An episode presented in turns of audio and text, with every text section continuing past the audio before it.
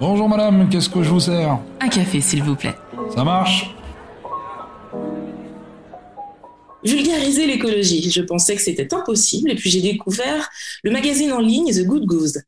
Oui, je le prononce un peu mal, mais j'ai du mal en anglais, je suis désolée. Un magazine où l'écologie devient accessible et ludique. Aujourd'hui, j'ai le plaisir de recevoir sa cofondatrice, Victoire Sato, une femme d'une extrême intelligence et surtout bienveillante. Dans cet épisode, nous parlerons bien sûr de l'écologie, du secteur de la mode et de cette volonté de changer les choses et notre vision des choses, justement. tu as envie de changer ta façon de faire, d'impacter le monde, mais tu ne sais pas comment y arriver.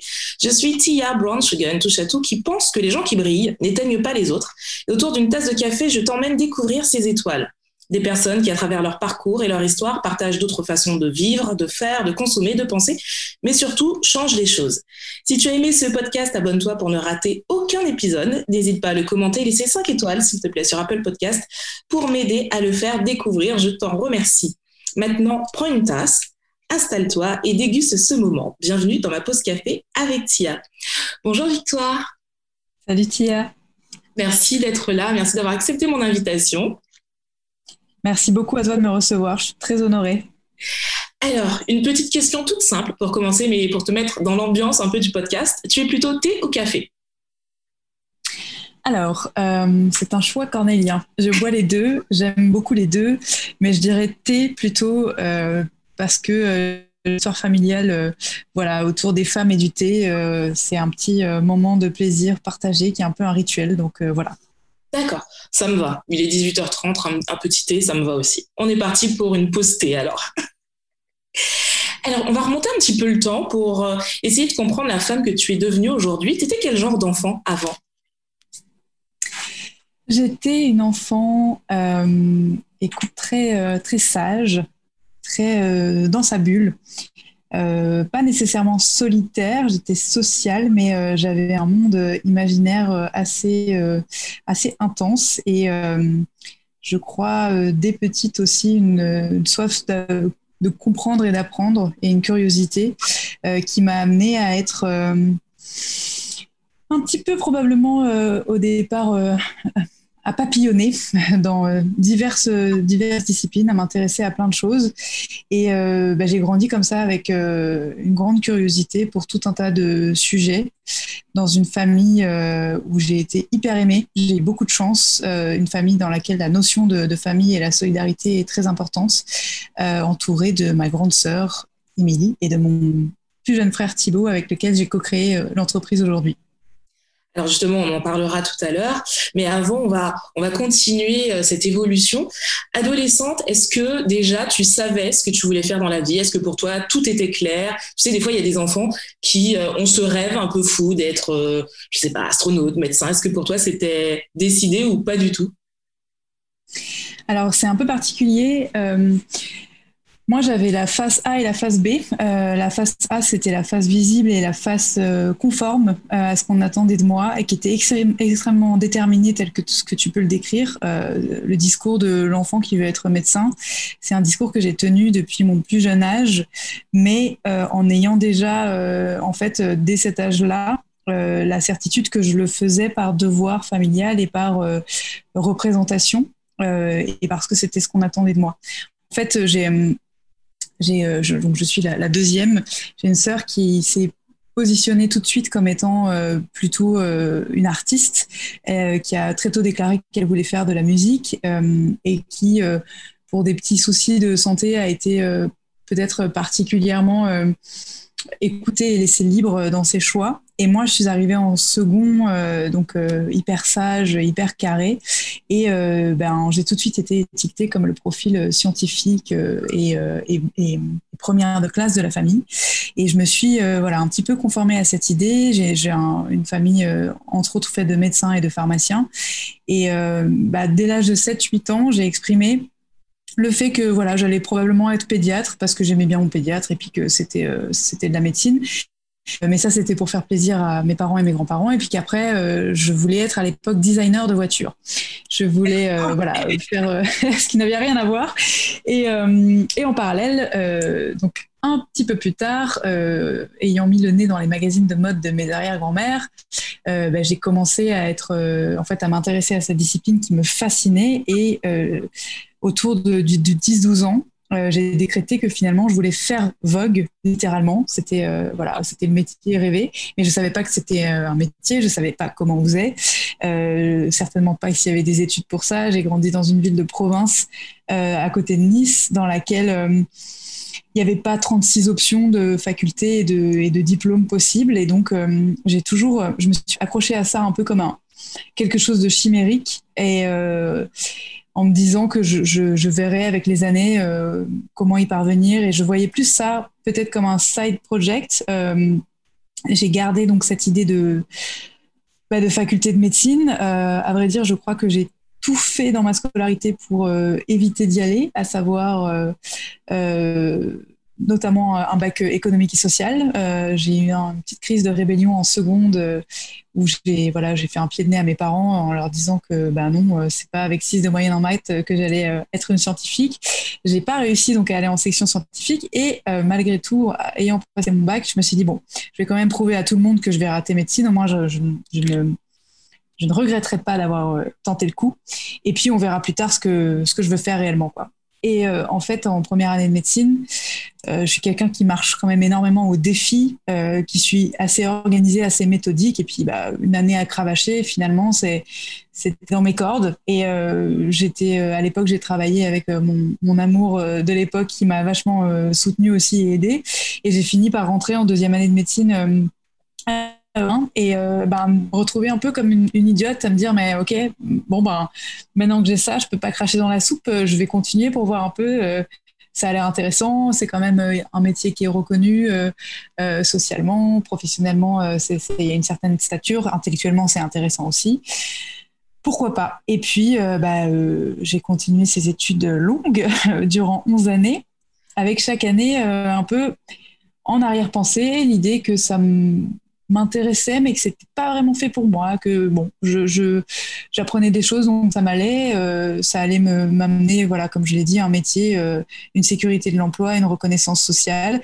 Et euh, du coup, très tôt, je me suis dit bon ben c'est pas grave, je vais je vais cultiver cet amour pour la mode et, et toutes les choses qui m'intéressent autour en parallèle. je suis vraiment quelqu'un d'hyperactif qui dort pas beaucoup, qui, qui, a une grosse capacité de travail et qui suis assez insatiable quand il s'agit d'apprendre des choses. Et, et du coup, voilà, c'est ce que j'ai fait durant toutes mes études. J'ai essayé de m'en extraire aussi. Euh, je te l'ai fait en synthèse, mais dès que j'ai pu, en partant euh, voyager à l'étranger, j'ai fondé la structure Erasmus dans ma fac de médecine qui n'existait pas euh, à l'époque. Donc j'ai été la première étudiante avec une amie à partir six mois pour euh, aller clairement faire l'école buissonnière à Munich euh, dans, euh, dans les galeries d'art et, dans les différents sites d'exposition d'art contemporain, parce que c'est une ville qui est très connue pour ça.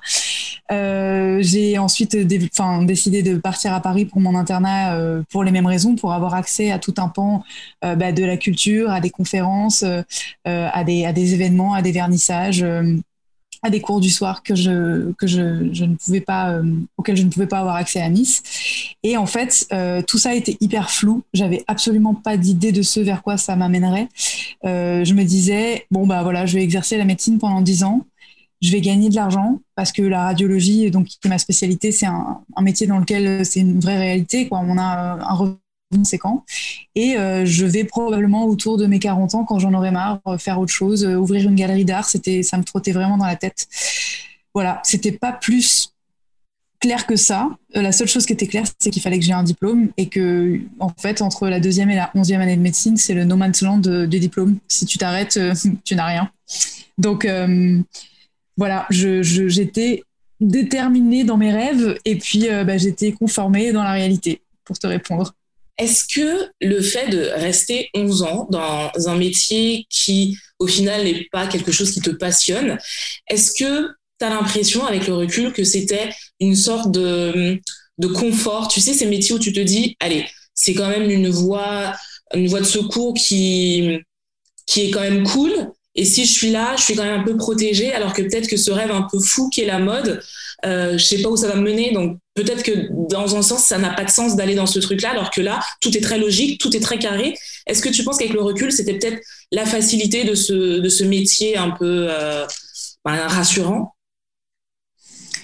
Hmm, C'est intéressant, il y a plusieurs choses. Euh, la, facilité, je ne peux pas employer ce terme parce que les études de médecine, c'est euh, c'est fascinant, mais c'est vraiment une, une maîtresse ultra exigeante. Il y tu peux pas faire autre chose euh, ou alors en dilettante, ce que j'ai fait, euh, ça demande une capacité de travail énorme, euh, une gestion émotionnelle énorme aussi, et tu peux pas le faire à moitié. Donc c'était pas facile. en revanche, c'était c'est une expérience que durant mes études j'ai adorée et que j'ai continué parce que elle me elle elle elle m'enrichissait en fait à plein de points de vue. Déjà d'un point de vue humain, euh, de, compréhension évidemment bah, du corps humain et, euh, aussi, bah, je, comment dire, euh, tout ce que tu peux apprendre en, termes d'empathie au contact de, des êtres humains sur la maladie, sur la mort, la manière de te comporter. c'est vraiment une, c'est une, métamorphose. et c'est une chance, je pense, parce que ça te donne aussi conscience très tôt de ta finitude, de ta condition de potentiellement euh, mourant, potentiellement malade. Et euh, moi, ça m'a appris à, euh, profiter à chaque minute de mon existence de personne en bonne santé, avec, tu vois, pas, pas victime d'un handicap, avec enfin un contexte socio-économique favorable, enfin voilà, à, reconnaître la chance que j'avais d'avoir toutes ces cartes en main. Je, je, pense que, pour te répondre précisément, euh, c'était pas vraiment du confort parce que je me sentais pas à ma place. Et ça c'est très étrange mais je me sentais pas légitime alors que j'étais bardée de diplômes et que et que je, je bah, en fait euh, comme je suis quelqu'un qui fait à fond et qui a besoin de vivre dans l'intensité je pensais que euh, c'était encore plus d'intensité dans la médecine, à savoir potentiellement une carrière universitaire, euh, de la recherche, euh, des disciplines euh, au sein de la radiologie qui sont voilà, des disciplines hyper pointues, des diplômes dans les diplômes, etc., dont j'avais besoin. Donc c'est un, un, parcours que j'ai eu et que j'ai testé. et en fait, c'est comment dire, ça me ça me c'est un petit peu brouillon ma manière de répondre, je m'en rends compte, pardon, mais je me rendais compte que. Tu veux revenir, mais vas-y, trouve tes. Je, en fait, je flétrissais, si tu veux, de l'intérieur. Euh, je j'étais pas heureuse, euh, j'étais pas épanouie, et je savais au fond de moi que c'était une facilité temporaire. Voilà, c'est ça. C'est-à-dire que je voulais pas cracher dans la soupe. Je savais très bien que c'était une chance immense d'avoir euh, accès à ces études, euh, à ce savoir, à cette à cette, cette, confraternité aussi, parce que c'est un milieu dans lequel on est vraiment c'est une, famille euh, il y a un gros compagnonnage euh, durant toutes tes études etc donc c'est très très protégé. Maintenant pendant toutes ces années j'avais la sensation que la, vie la vraie vie elle était ailleurs. Et euh, que j'allais sortir à un moment donné de ce cocon et m'en extraire avec tout ce que ça comportait effectivement de, bah, de deuil et de renoncement mais aussi en ayant conscience de tout ce que ça m'apporterait dans ma vie professionnelle euh, voilà, euh, secondaire. À l'époque, je ne savais pas du tout quelle forme ça aurait. Euh, mais en l'occurrence, aujourd'hui, aujourd'hui que je, n'exerce plus la médecine, je, suis excessivement reconnaissante de tout ce qu'elle m'a appris. Euh, déjà parce que voilà, j'ai appris euh, la discipline, j'ai appris la, méthode, j'ai appris à faire des recherches scientifiques, à extraire des informations, à les synthétiser, à les rendre accessibles, euh, à communiquer aussi simplement. et puis j'ai appris à canaliser cette soif d'apprendre.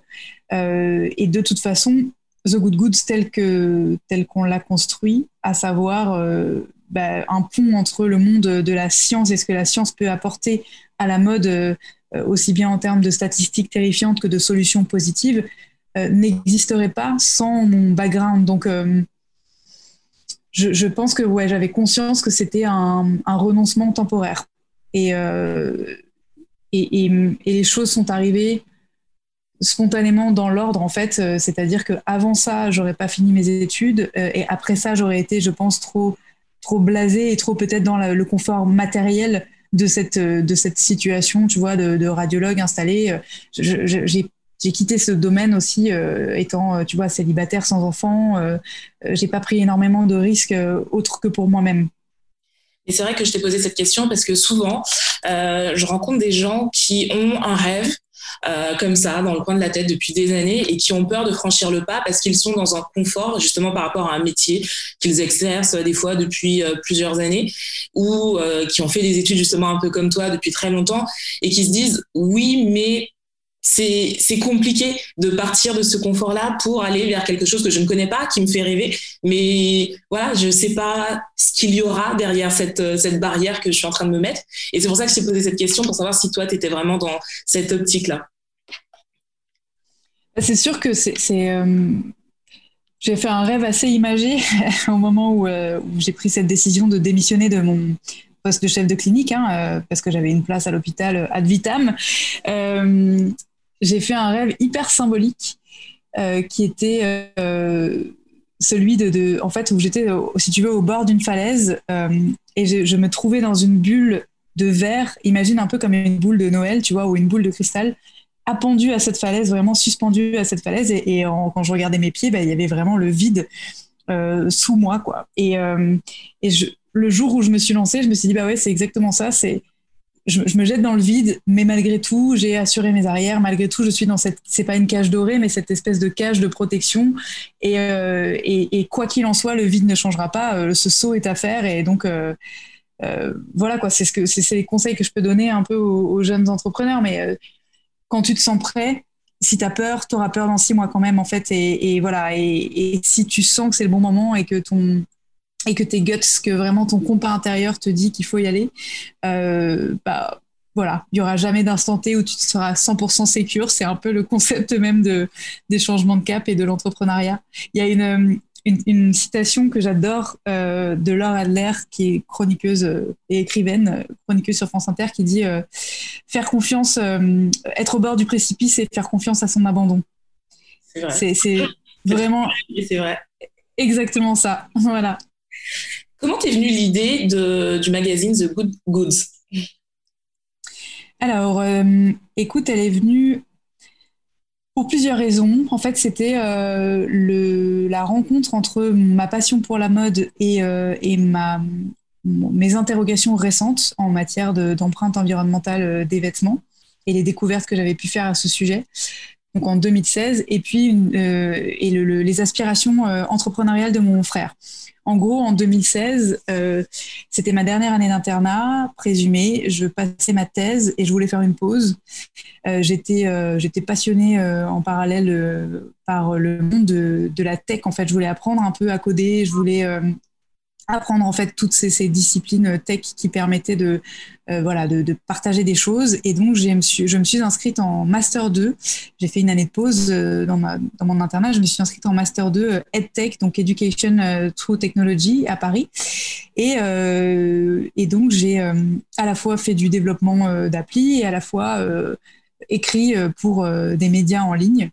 Donc faut savoir que l'écriture et la lecture, euh, voilà, c'est vraiment des choses qui ont toujours fait partie de ma vie, que ce soit des blogs personnels, des carnets de voyage, des, enfin voilà, de tout temps, en tout lieu, j'ai toujours eu besoin d'écrire. Et, euh, donc j'écrivais euh, durant cette année de césure pour notamment un média de mode et un média de mode tout court, pardon.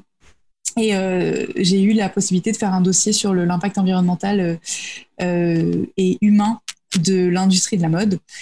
Et euh, ben, ce jour-là, je suis tombée de ma chaise parce que j'ai découvert des trucs euh, horribles. J'ai pondu 20 pages en fait en, appliquant la même méthodologie que ce que je faisais en médecine, c'est-à-dire euh, aller chercher des informations qu'on appelle science-based, c'est-à-dire qu'est-ce que la science a à dire vraiment concrètement avec des chiffres, avec des études crédibles et validées par la littérature internationale. Et je suis tombée sur des, bah, des résultats ahurissants de pour te donner des exemples d'acidification euh, des milieux aquatiques euh, par euh, la pollution liée aux teintures de nos vêtements, donc destruction massive de nappes phréatiques, de gens qui, dans les pays où on tanne le cuir, dans des conditions non réglementées, ont des cancers de, des poumons et de la gorge à 35 ans, mais avec une prévalence de 50%. Donc une chance sur deux en cas d'exposition, enfin des trucs énormes, des malformations, etc. Enfin des choses qui paraissent en fait qui, d'une autre époque. C'est-à-dire que quand tu vois Erin Brokovich, euh, tu vois le, film sur cet activiste qui s'était opposé à l'équivalent de Monsanto euh, euh, avec en gros les conséquences des pesticides sur les gens qui vivent aux alentours. Là, c'est pareil, mais ça se passe maintenant, et c'est moi avec mon portefeuille qui potentiellement cautionne ça.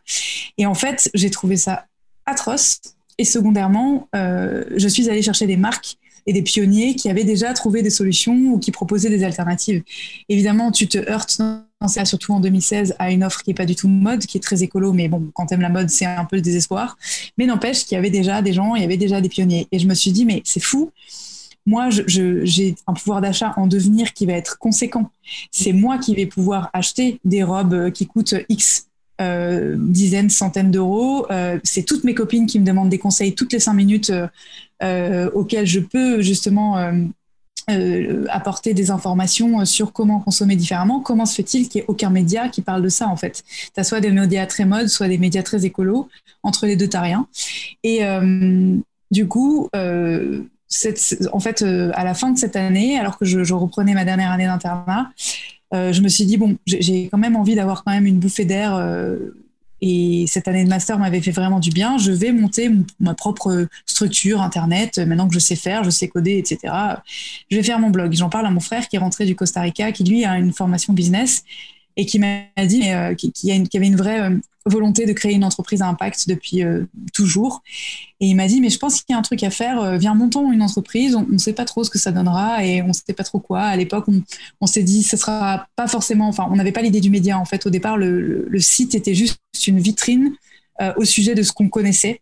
Ouais. Et, et, donc, on savait pas si on allait faire du conseil, si on allait, voilà, enfin, guider des marques. On savait juste qu'on voulait parler de, de, des conséquences de l'industrie de la mode et des solutions pour mieux faire. Et euh, c'est comme ça que c'est parti. Et le média en lui-même euh, n'a vraiment été déposé en tant que tel que euh, en mai 2019, quand au bout de bah, deux années à rencontrer des gens, les écouter, savoir de quoi ils avaient besoin, faire différentes missions. On a fait du stylisme perso pour des personnalités qui voulaient s'habiller différemment sur des événements. On a fait du conseil aux entreprises, donc sur quelques journées d'évangélisation au sujet, par exemple, de matières alternatives etc. Euh, on s'est dit, c'est pas vraiment ça qu'on a envie de faire. Euh, communiquer, ça nous botte. D'un point de vue créatif, c'est génial. Et c'est comme ça qu'on aura le plus de portée, en fait, en s'adressant euh, aux citoyennes et aux citoyens, at large, francophones en tout cas, mais il y a déjà pas mal à faire. Et donc, bah, c'est à partir de là qu'on a vraiment positionné The Good Goods comme un média. Est-ce que c'est difficile d'écrire sur un secteur qui pèse des milliards? Est-ce que est-ce que des fois vous avez peur des représailles? Ah, C'est une bonne question. je t'avoue que jusqu'ici. Euh, je pose cette question parce que je trouve que vous êtes objectif dans la façon dont vous traitez l'information et l'objectivité dans le milieu de la mode euh, actuelle euh, qui est euh, dirigée par la fast fashion malheureusement ben c'est pas très rose en fait.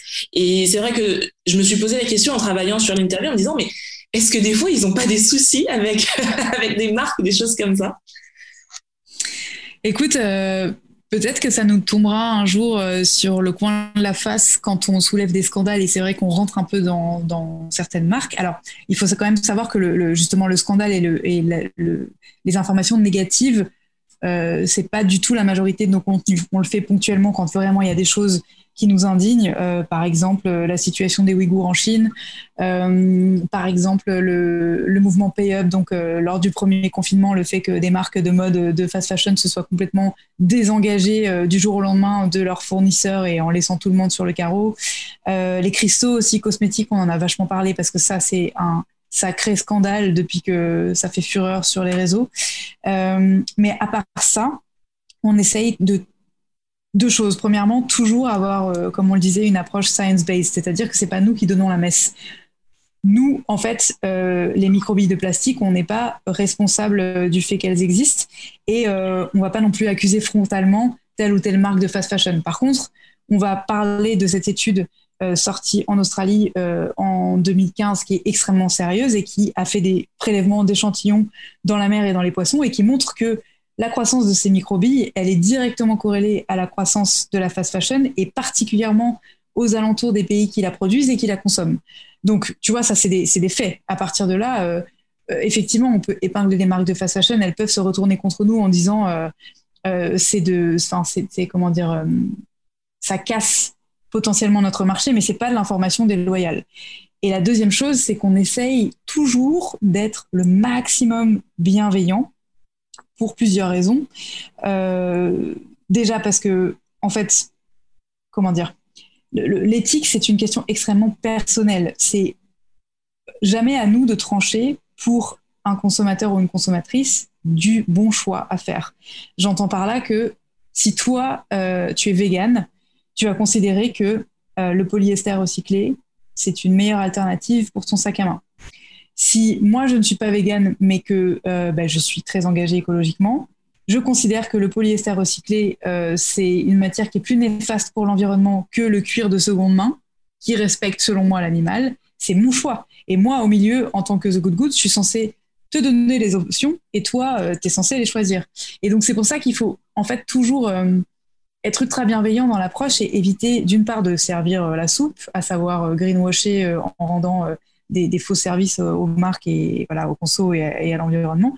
Et, euh, et d'autre part, euh, bah, rester hyper humble, euh, tu vois, en, disant, bah, voilà, voilà quelles sont les, alternatives, à vous de choisir. Et si vous avez des questions, on est là pour essayer de, de vous guider.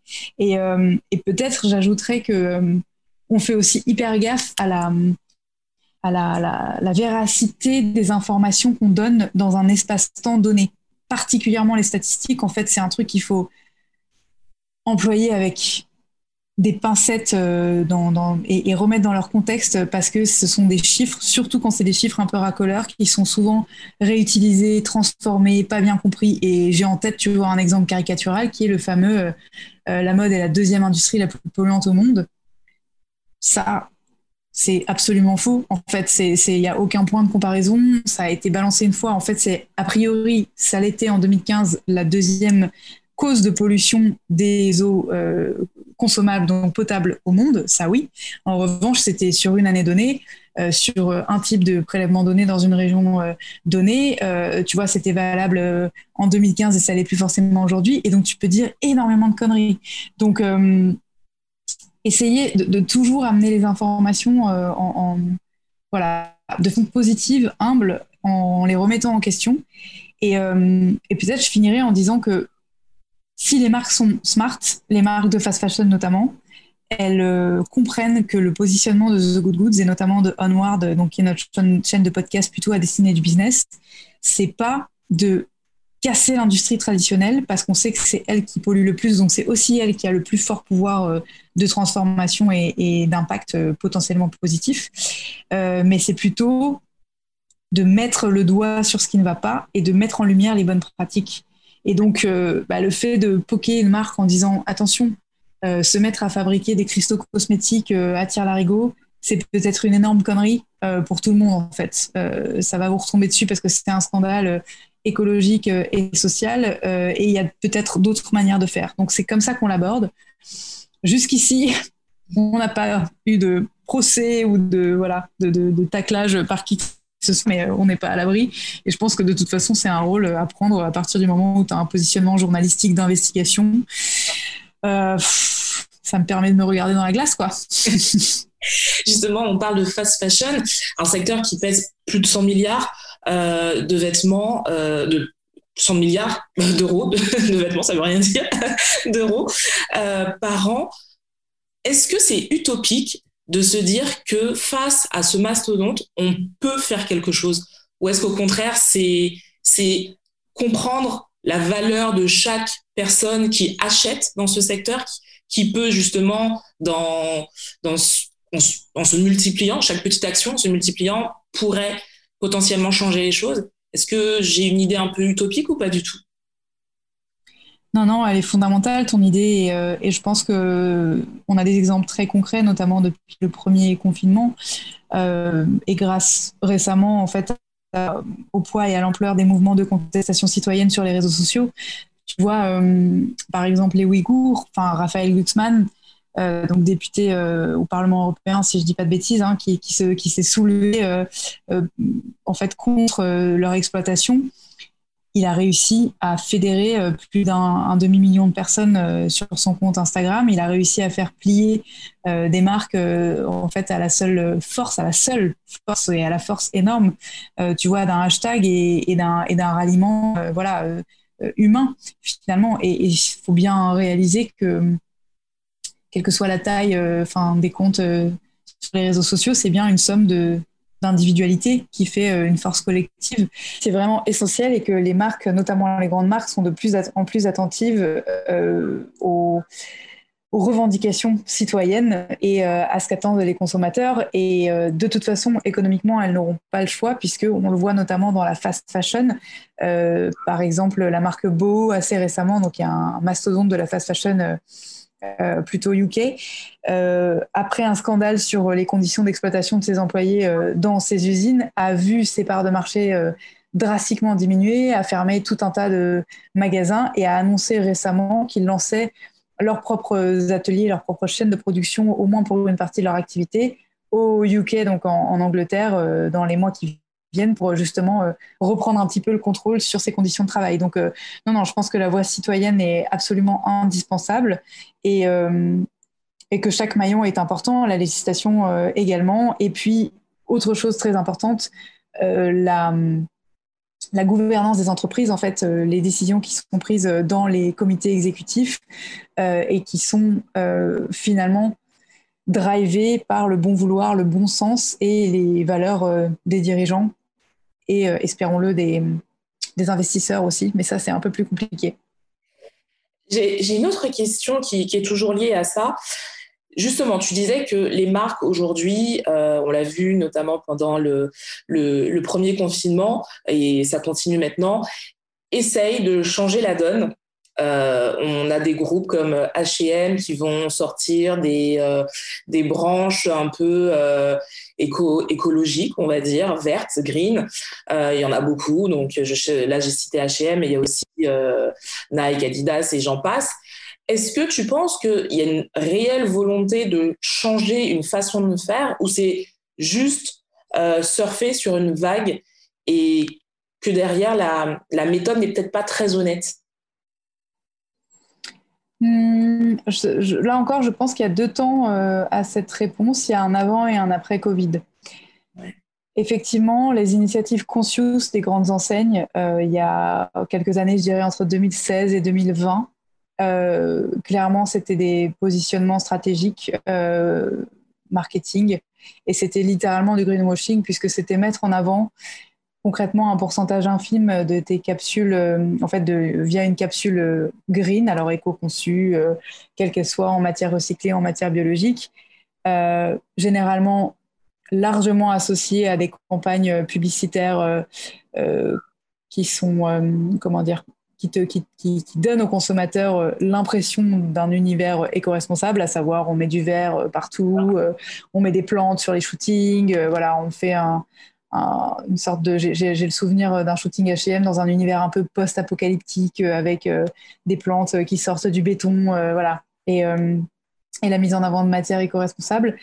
Ça, c'était l'avant Covid. Euh, il y avait aussi quelques initiatives un peu timides, euh, assez chères d'ailleurs, euh, telles que Adidas et les chaussures en association avec la Parley, donc des sneakers qui étaient faites à partir de filets de pêche recyclés dans, issus des océans. C'était des une façon de tester le marché, une façon de, voilà, de mettre un petit doigt dans l'engrenage. Et puis probablement aussi, il y a une réalité industrielle derrière. Euh, bah, c'était un premier temps de développement de ces matières qui sont nouvelles et puis euh, bah, de ces méthodes de production qui coûtent nécessairement plus cher, euh, qui sont voilà, qui sont pas conventionnelles par définition. Savoir si elles peuvent être enfin appliquées à plus grande échelle et si elles sont économiquement viables, sachant que c'était des baskets qui coûtaient très cher et qui était disponible en plus pour l'effet un petit peu hype euh, en drop euh, sur quelques milliers de paires seulement.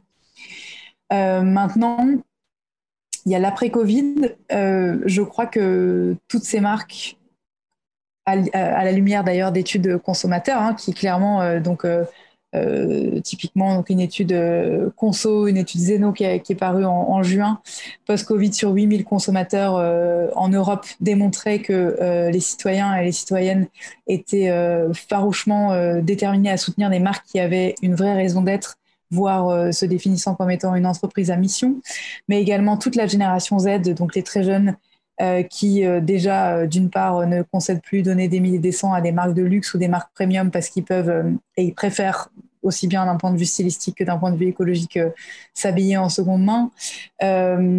enfin, je, crois que donc à, la lumière de ces résultats, les marques ont réalisé que de toute façon, le, modèle euh, traditionnel euh, n'était pas viable et que le retour à la normale euh, n'existerait pas. Par ailleurs, il y a aussi bah, certaines têtes du luxe qui se positionnent en faveur d'un ralentissement et d'une transformation des méthodes de production, du rythme des collections et des défilés. Il y a par exemple Saint-Laurent qui sort du calendrier, Rick Owens également qui se positionne euh, en faveur vraiment d'un ralentissement. Euh, bon, Margiela qui a toujours été euh, défenseur de l'upcycling.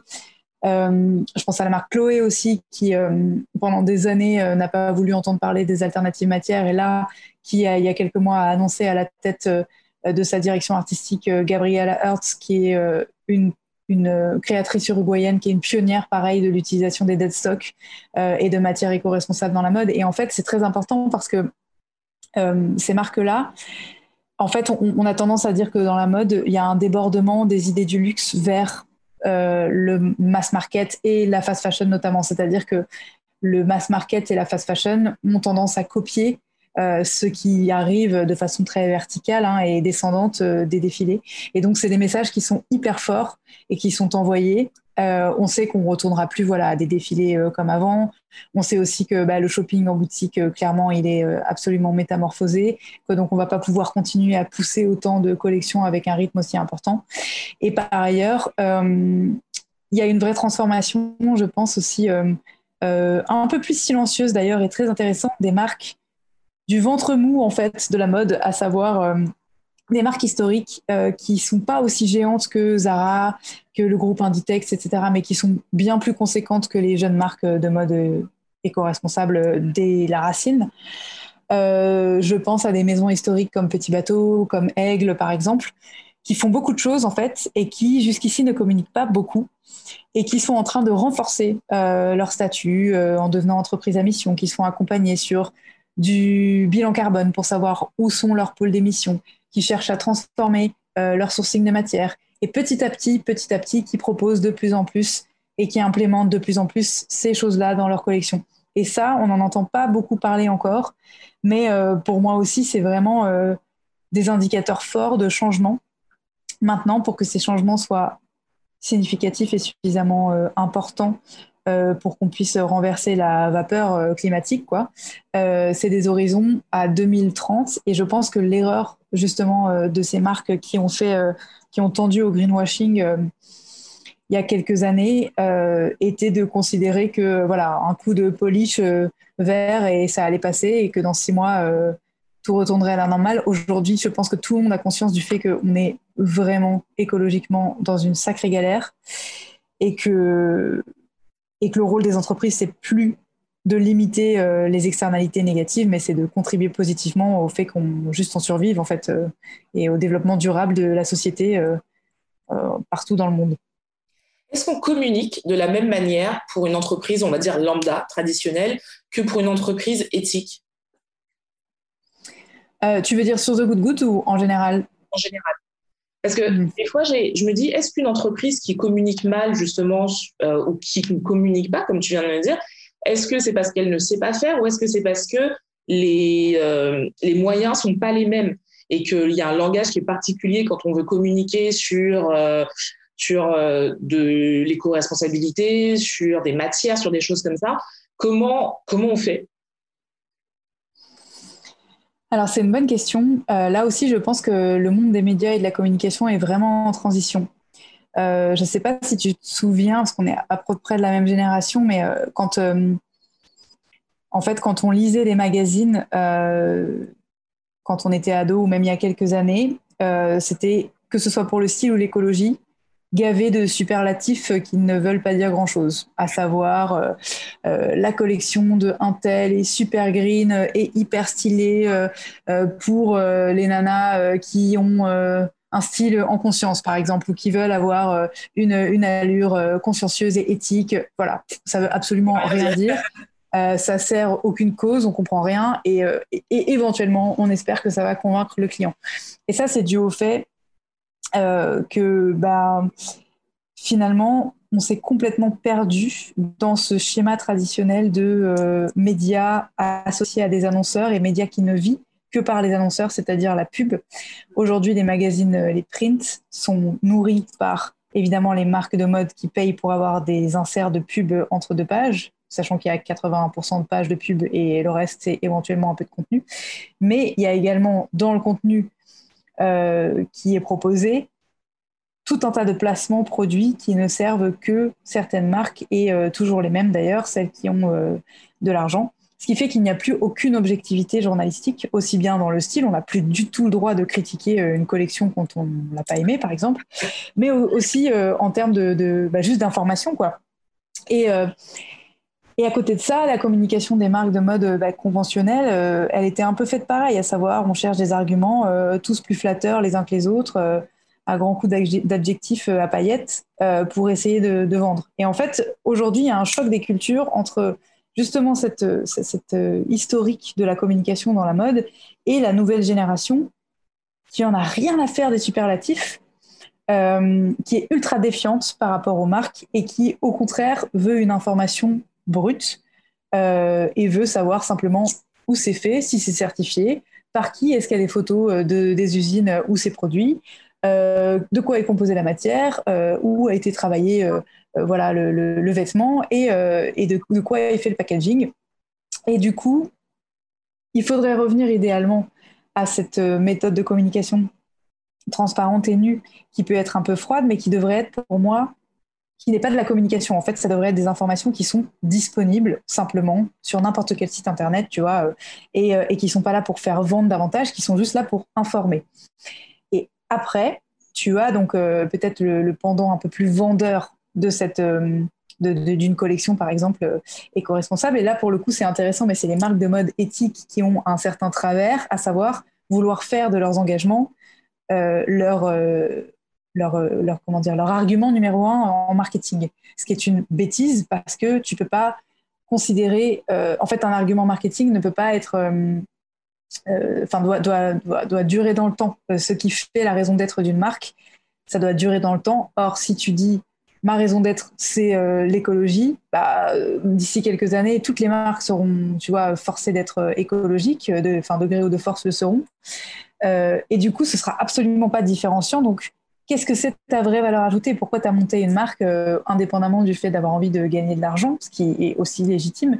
Mais quelles sont quelles sont tes valeurs quoi? Euh, Qu'est-ce que euh, esthétiquement, euh, qu'est-ce que ça te rappelle? Qu'est-ce qui te touche artistiquement, humainement, d'un point de vue entrepreneurial? Raconte-nous un petit peu ce qui fait ton, ce qui fait ton, ta marque au final. Et je pense que du coup, ouais, la recette de la com telle que je l'envisage pour les années à venir, c'est vraiment celle-ci. C'est d'une part une communication sur la marque et ses valeurs, mais vraiment qui soit viscérale, j'ai envie de dire, par exemple, je sais pas moi, tu prends un petit bateau, petit bateau euh, fait des vêtements euh, qui sont euh, confortables et, doux pour les enfants, dans lesquels ils peuvent jouer partout et qui se passent de génération en génération. Voilà. Et, et en plus de ça, on peut dire, enfin, avec l'amour d'un savoir-faire, tricotage, du tricotage en France, qu'on transmet depuis 100 ans. Bah, point barre. Et à côté de ça, euh, voilà, la communication qui ne doit pas servir le marketing sur bah, c'est du coton euh, Supima, c'est du coton biologique, c'est fabriqué dans tel atelier, etc., etc. Mais ça, tu ne le mets pas en avant. Et, euh, finalement, en fait, ce, modèle-là, il pourrait être utilisé par n'importe quelle marque. et je pense que c'est, à mon sens, c'est la meilleure façon de communiquer parce que que tu prennes une marque de luxe, même un mastodonte, euh, je sais pas moi, un Balenciaga euh, ou que tu prennes euh, une toute petite marque éco-responsable, moi, ça m'intéresse de savoir ce qu'il y a dans les tripes du créateur, tu vois, pour, savoir si ça me touche.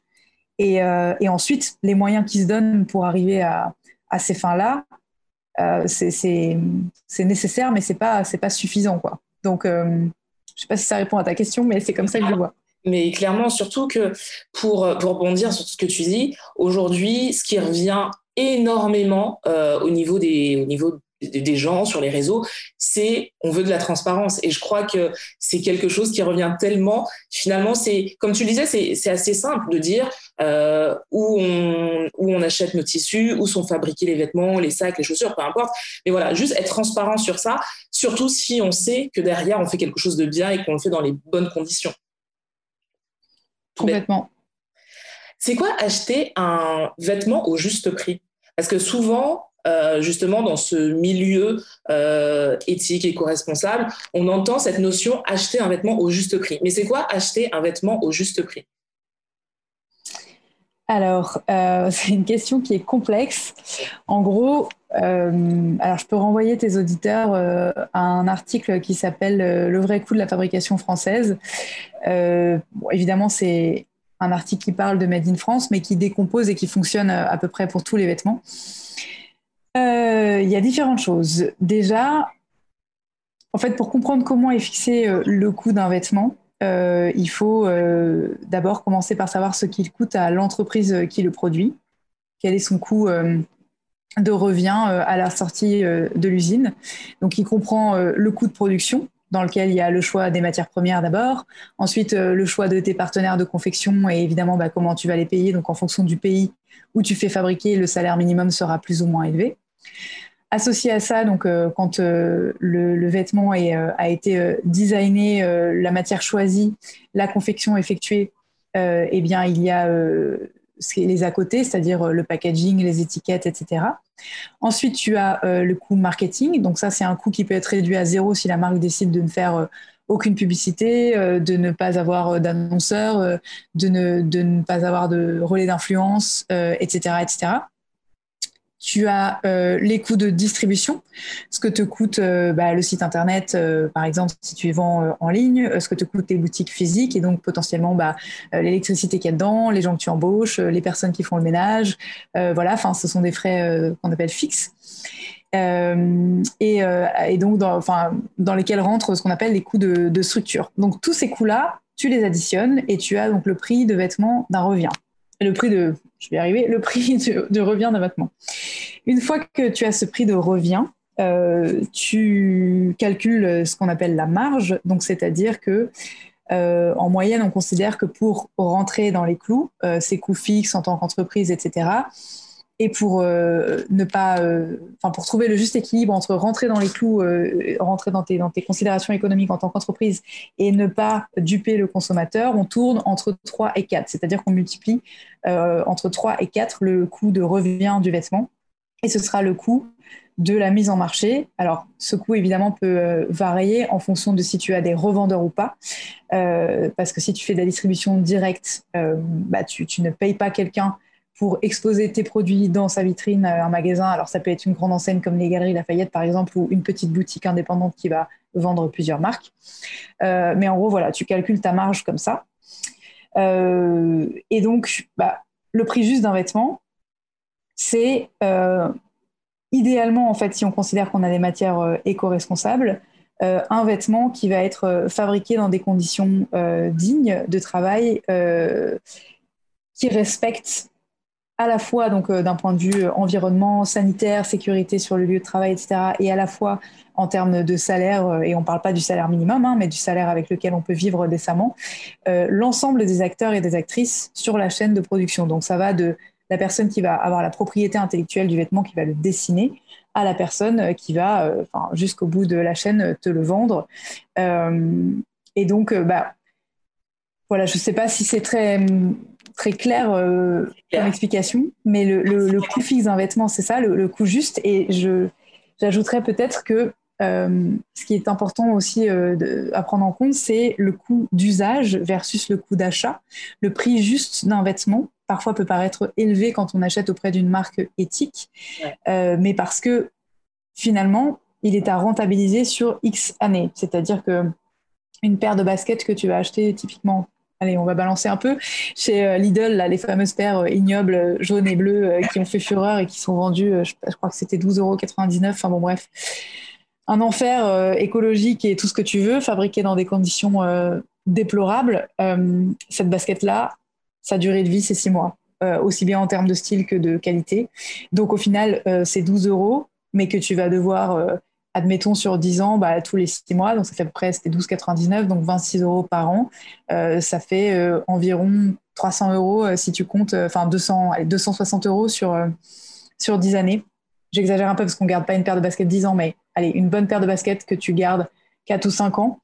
Euh, si tu la payes d'emblée au prix fort chez une marque éthique et qu'elle est de qualité, tu vas amortir ton investissement dans le temps. Donc euh, le coût juste d'un vêtement est à, à considérer en termes à la fois de prix d'achat et de prix d'usage. Justement, pour rebondir sur cette notion de coût, moi, je trouve que c'est compliqué aujourd'hui dans, dans, le système euh, de, de, consommation que l'on a de comment dire, de briser, tu sais, cette façon qu'on a de consommer et de dire aux gens, euh, si je reprends ton exemple, ben la basket, faudra la garder quatre ans et pas la changer tous les six mois.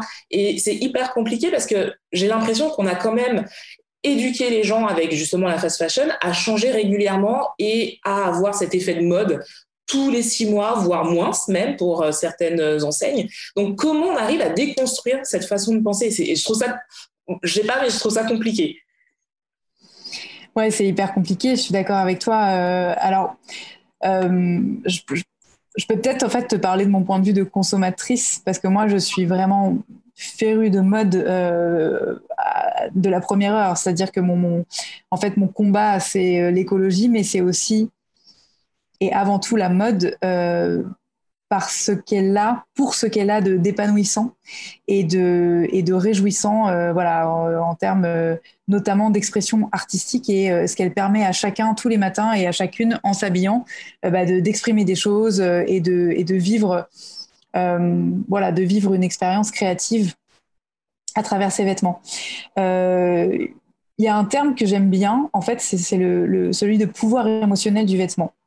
Et je pense que le premier pas pour avoir une consommation plus responsable, c'est pas d'aller chercher des marques de mode éthique, c'est pas d'aller chercher des matières éco-responsables, c'est de se demander, au-delà même de ce dont tu as besoin, ce, euh, ce que tu aimes et qui tu es et qu'est-ce que tu as envie de porter en fait, qu'est-ce que tu racontes quand tu t'habilles? Ok, tu vas avoir besoin de basiques, de sous-vêtements, d'un t-shirt noir, d'un t-shirt blanc, mais à côté de ça, qu'est-ce qui t'apporte de la joie au quotidien dans ton dressing? Qu'est-ce qui fait sens pour toi?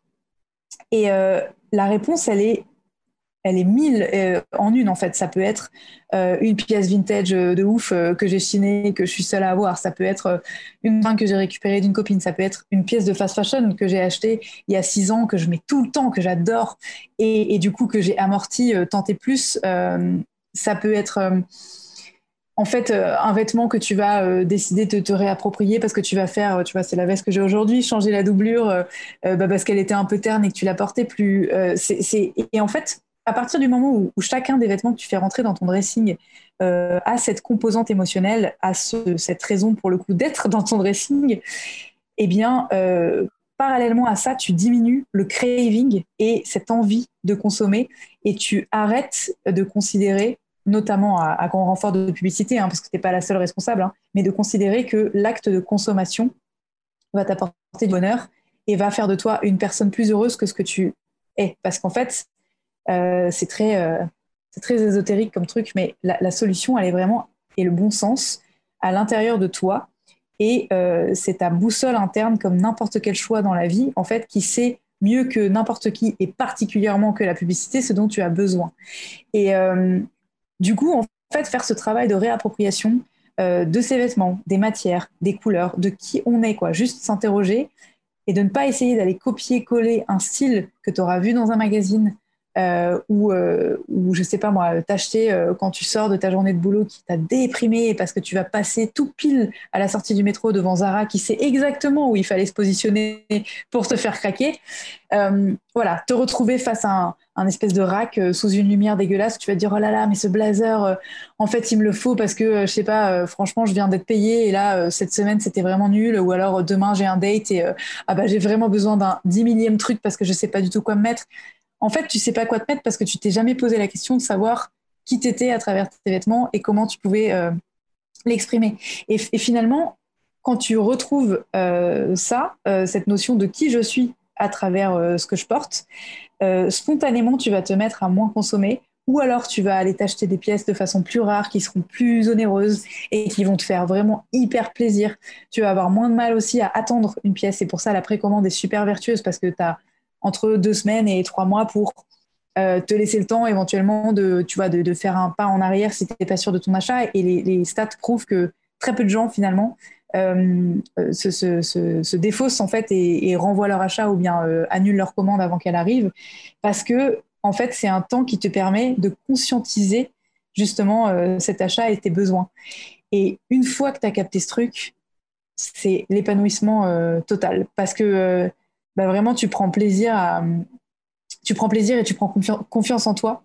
Euh, et, et, tu sais que bah voilà, tu es en, adéquation avec tes valeurs, tu vas savoir mieux vers quelle marque te diriger, aller chercher des vêtements, tu vas aussi moins culpabiliser. Ça, c'est un truc qu'on défend beaucoup, mais quand, quand, en fait, si vraiment tu sens, euh, c'est le fameux 30 wear euh, challenge en fait, si, si, si, tu veux craquer pour une pièce dans une enseigne de fast fashion, que tu l'aimes d'amour, que, que, tu y as pensé tous les jours pendant une semaine parce que tu t'es réfréné en te disant vraiment c'est pas bien et que tu sais que tu peux t'engager à la porter sur 5 ans d'affilée euh, plus de 30 fois, tu vas l'amortir beaucoup plus que n'importe quel vêtement de mode éthique que tu auras acheté un peu euh, par euh, conscience, mais qui va pas t'épanouir d'un point de vue stylistique et qui finalement sera plus impactant parce qu'il va se retrouver dans ton placard et que tu le porteras jamais. quoi. Et moi, la première, alors en plus, pour, le coup, j'ai une morpho qui a pas trop changé depuis 10 ans, mais j'ai des fringues, enfin mon jean préféré, je l'ai depuis la seconde, j'ai 32 ans, tu vois, ça fait un petit moment.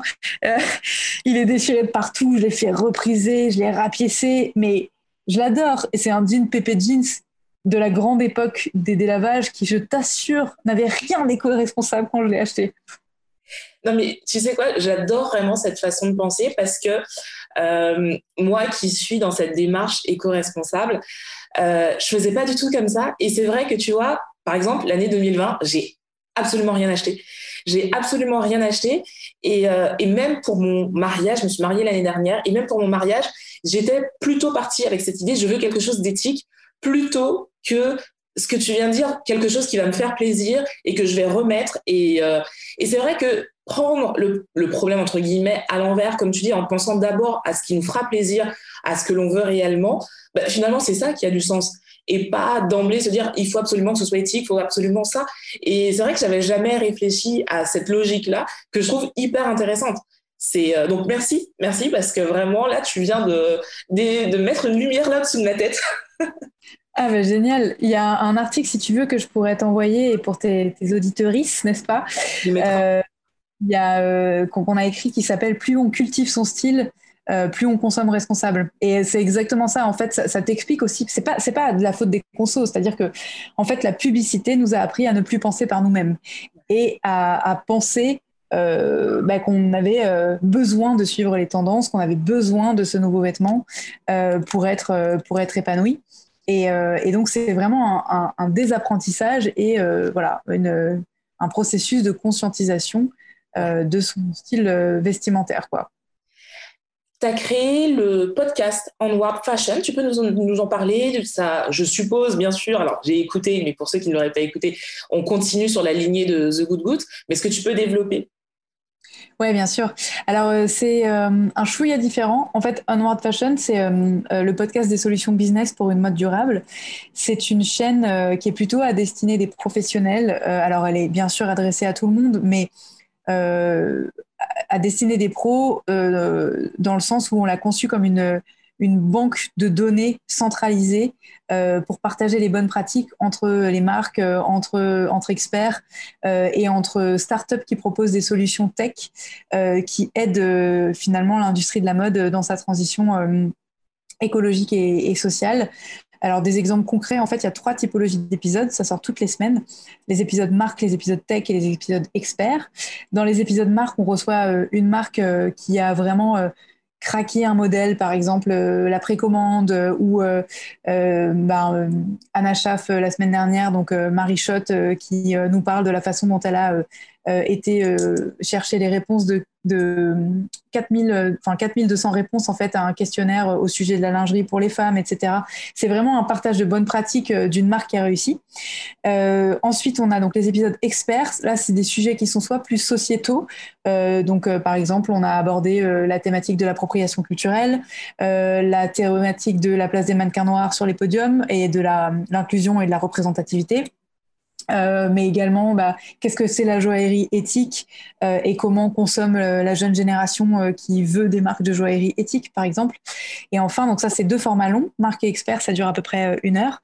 Et les formats tech, c'est des formats de 25 minutes où une startup tech vient proposer sa solution et vient bah, chercher potentiellement des, clients, préférentiellement dans des grosses marques qui ont besoin bah, d'avoir une solution comme Tipa, par exemple, qui propose euh, en remplacement des polybags euh, en, plastique euh, des, des, sacs en bioplastique compostable. on a également eu Boost, qui est une plateforme de logistique éthique, donc qui te permet bah, de, de, de, conditionner tes produits dans des conditions qui sont saines pour les travailleurs sur les plateformes logistiques, parce que ça, on n'en parle pas trop, mais bah, avec le boom du e-commerce et notamment Amazon qui se gave, euh, voilà, c'est souvent euh, euh, des, conditions de travail qui sont extrêmement précaires, des gens qui sont dans des statuts d'intérimaires, qui bossent la nuit, dans le froid, et qui bah, emballent nos petits colis pour qu'on les ait avec Prime à 24 heures après la commande, quoi. Donc voilà. Donc Onward, c'est ça. C'est hyper complet. Moi, je l'ai écouté et je suis fan. J'ai écouté, alors, j'ai écouté le premier épisode justement qui parlait d'inclusivité et j'ai trouvé ça tellement excellent que je me suis dit, mais non, mais voilà, toutes les semaines, moi, je suis, je, je suis, bah, tu viens d'avoir une nouvelle abonnée depuis euh, quelques semaines. Génial. Il y a autre chose. Euh, euh, parce que là, on a passé l'heure ensemble, donc je ne vais pas te retenir trop longtemps. J'aurais deux petites questions, mais juste avant les deux dernières questions, euh, comme on parle euh, de, du podcast, je vais revenir sur The Good Goods rapidement pour dire à ceux qui nous écoutent que des fois, c'est hyper compliqué de trouver des, des marketing, bah, c'est compliqué. On va dire que c'est un peu barbant, c'est un peu, un peu chiant de trouver les, les marketing qui ne font pas du greenwashing. Et sur justement le site, il, vous avez un annuaire qui, répète, qui répertorie voilà, euh, des marques qui font les choses bien. Et donc, si vous avez envie de trouver une marque éthique, allez sur le site The Good Goods. Vraiment, euh, moi, j'y vais régulièrement pour voir un petit peu ce qui se fait, les marques, euh, voilà. Et j'ai trouvé cette, euh, cette idée hyper top, quoi. Donc, je, voulais juste faire la petite parenthèse et le préciser. Trop cool. Merci. Deuxième question derrière. alors, avant-dernière question. Quels sont vos projets pour le site, pour le podcast? Ou est-ce que vous allez créer autre chose? Alors, on a déjà beaucoup de travail. Euh, écoute, on, non, on est, on est super heureux parce que euh, donc dans l'entreprise, on est, mon frère et moi, on est associés. Euh, il y a Marion qui est conceptrice, rédactrice à plein temps chez nous, qu'on a recruté il y a trois semaines, donc c'est trop cool. et puis on a deux super stagiaires à nos côtés, Mathilde et Caroline, à qui je fais un gros coup sur les réseaux et puis sur la partie plus partenariat on rejoint la caserne, qui est euh, le plus gros incubateur européen de la mode responsable, euh, qui ouvre à Paris euh, dans précisément deux semaines. on a déposé un dossier il y a deux ans et on a été accepté et promu en décembre comme étant média référent. Et donc, en fait, on va être dans un écosystème génial dans 4000 mètres carrés aux côtés de 15 marques de maroquinerie éthique et 30 euh, marques de mode qui sont des jeunes pousses qui ont été triées sur le volet. Euh, il y a également un Fab Lab, une bibliothèque de matière, euh, un rooftop avec un resto végétarien pour lesquels je crois des chefs renommés sont en train de se battre pour savoir lequel va avoir le droit d'exercer quand espérons-le rapidement, on aura le droit de se réunir dans ce genre d'endroit. et il y a également bah, des masterclass donc dans des salles de conf qui sont dispo. Et puis un, je crois que c'est un, piano bar euh, et tous les dimanches soirs, euh, une soirée piano bar euh, à la caserne. Donc ça, c'est génial. On y installe nos bureaux dans 15 jours. Ensuite, jusqu'ici, on n'avait pas du tout développé notre pôle vidéo. Donc, nous sommes en phase de recrutement pour ce faire. L'idée, en fait, c'est que The Good Goods, et c'est ce qu'on aimerait faire à terme, on est parti de l'écriture, l'édito. On a des articles qui sont hyper informés, mais qui sont aussi complexes. Et tout le monde aujourd'hui euh, n'a pas le temps euh, de dérouler cette page sur euh, le vrai coût de la fabrication française. Et on considère que bah, notre rôle, c'est d'informer. Et donc, il faut qu'on adapte nos formats au, degré d'éveil et au temps disponible de chacun. donc, on a d'abord bah, développé ça sur les réseaux sociaux. On fait des carousels imprenants, des infographies, etc. Et là, on va se lancer sur un format vidéo qui va être voilà, assez digeste et informatif. Que te dire de plus? Euh, Écoute, ce sera déjà pas mal. L'idée, c'est qu'on continue de grandir, euh, de, prospérer. Et puis, euh, voilà.